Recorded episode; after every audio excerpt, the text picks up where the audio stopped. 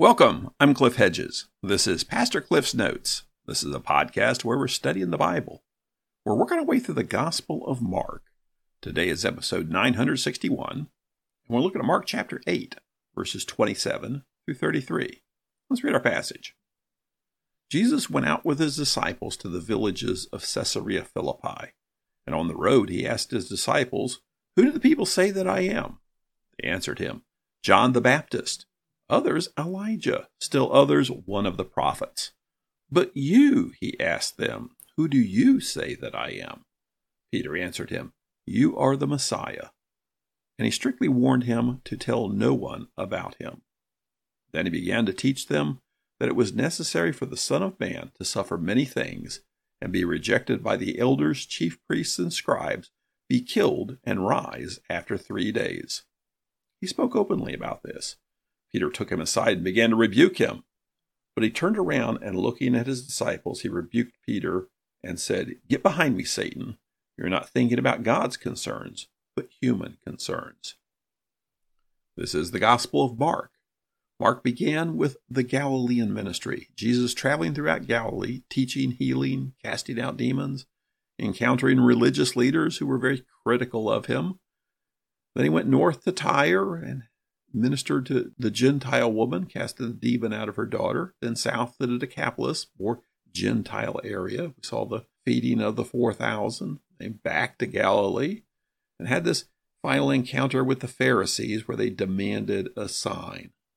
Then they went across the lake to Bethsaida on the north side of the lake. They healed the blind man. And now we pick it up in Mark chapter 8, verse 27. Jesus went out with his disciples to the villages of Caesarea Philippi. So we had the healing of the blind man, the restoring his sight, which was a big deal. As far as miracles go, that's about as big as it gets. But Jesus wanted to keep it quiet. How can you keep something like that quiet? And I suppose maybe the idea was keep it quiet long enough for them to get out of town. So they've left Bethsaida and gone north to Caesarea Philippi. Caesarea Philippi is maybe 25 miles north of the Sea of Galilee, so it's a, a fair trek on foot. It's the ancient city of Panias. Herod the Great, he was the king when Jesus was born. He had built a temple there in Panias and dedicated it to the Emperor Augustus, who was Caesar at the time. When Herod the Great died, his son Philip became tetrarch, ruler of a fourth, and he ruled that area and he renamed that town Caesarea in honor of Caesar. But to differentiate it from the Caesarea that his father Herod the Great had built on the Mediterranean coast west of Jerusalem, there was already a city named Caesarea. He called this city north Caesarea Philippi in honor of Caesar Augustus, but also his own name, Philip. That's where Jesus and his disciples are, in that area of Caesarea Philippi. And on the road, he asked his disciples, Who do people say that I am? Now you wonder, why is he asking this? Is he clueless about what's going on? Hey, Jesus is pretty well informed. He knows what's going on. This is all setting up his disciples for the next question because the disciples are providing answers. Verse 28 They answered him, John the Baptist others Elijah, still others one of the prophets. We saw that was Herod Antipas's idea is that Jesus was John the Baptist come back to life. Now the prophecies are that Elijah would come and be the forerunner of the coming Messiah, but Jesus had taught that to his disciples that was John the Baptist who fulfilled that role.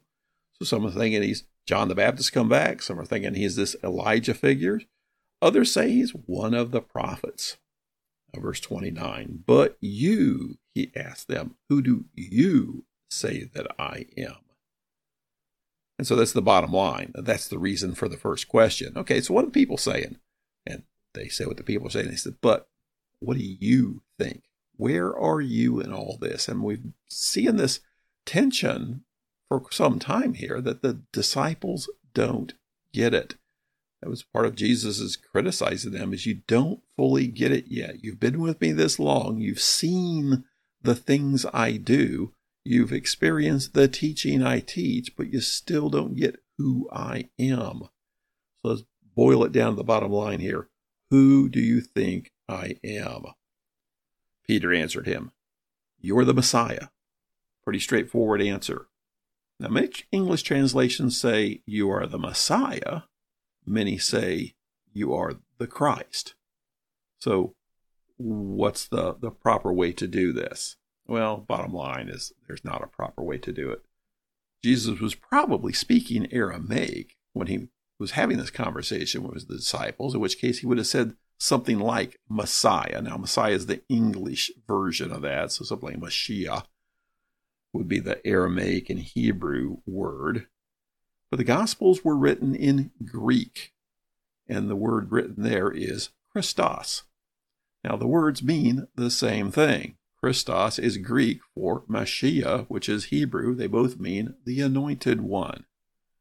So, to perfectly translate it into English, you should say the anointed one, the, one anointed by God. So, what's correct to translate it into English? Well, you see, a bunch of smart people who do Bible translations have gone both directions on this, and they have their reasons for choosing which way to go, but it really gets down to some opinion there. Now, the words originally are transliterations. Christ is a transliteration of the Greek Christos. Messiah is a transliteration of the Hebrew Aramaic Mashiach. But they've both have been in the English language now for over a thousand years. So Christ, Messiah are both English words by this point. So what's the right one to use? I don't think you can make a rule on it. It comes down to the opinion of what fits best in the minds of the Bible translators.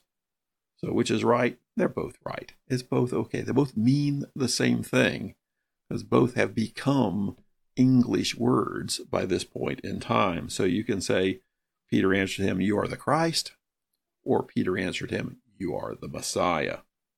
And it's like the word baptism. Baptism is an English word that has meaning, but it began as a transliteration of the Greek word baptismo, but has been used for long enough with its own meaning that it is now an English word. So Peter answers correctly You're the Messiah. You're the Christ. You're the one anointed by God, God's anointed one. However, does Peter really fully understand? Well, see in a minute. No, he doesn't fully understand. He partially understands, but not completely.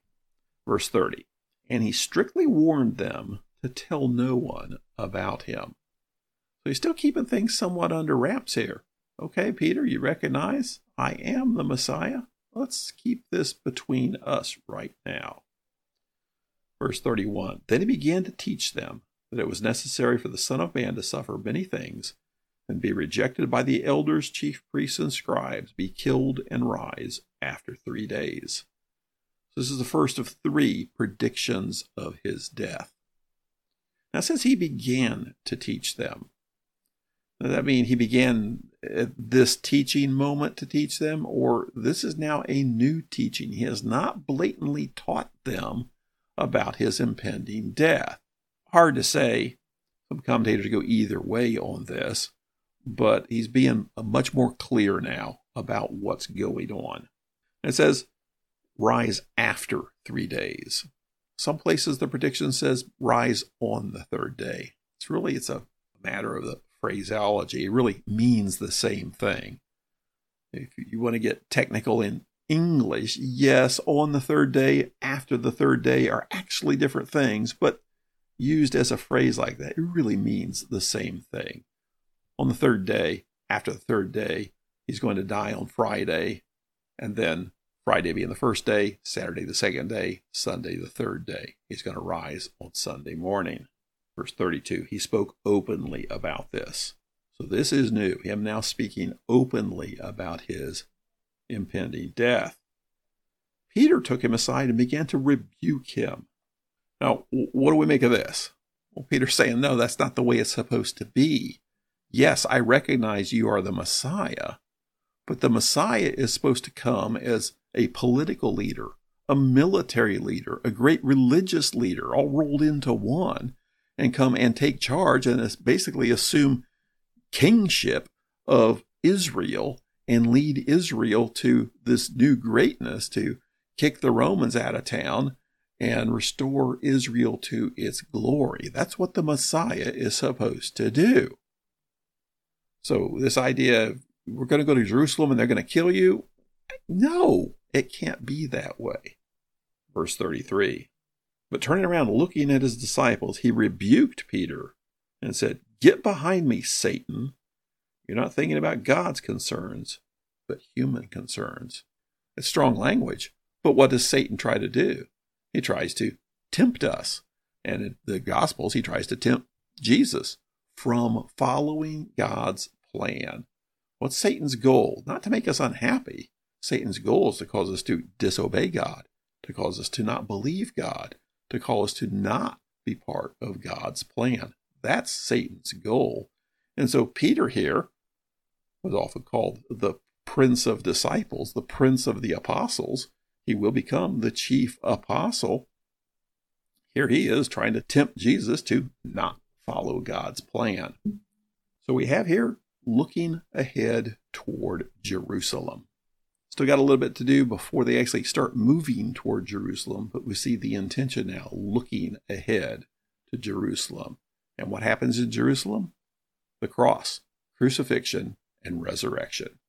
Now, we talked about this parallelism that's going on here between the feeding of the 5,000 and the feeding of the 4,000. It begins with the feeding of the multitudes, crossing the lake, dispute with the Pharisees, discussion about bread, then healing.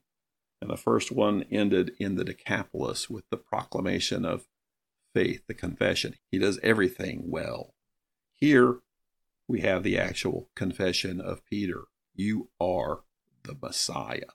And that closes out these parallel tracks and sets the stage now to actually looking ahead, not just traveling around teaching, healing, and casting out demons, but going to Jerusalem to die and be raised again third day. Thanks for joining me. Join me again next time we continue working through the Gospel of Mark.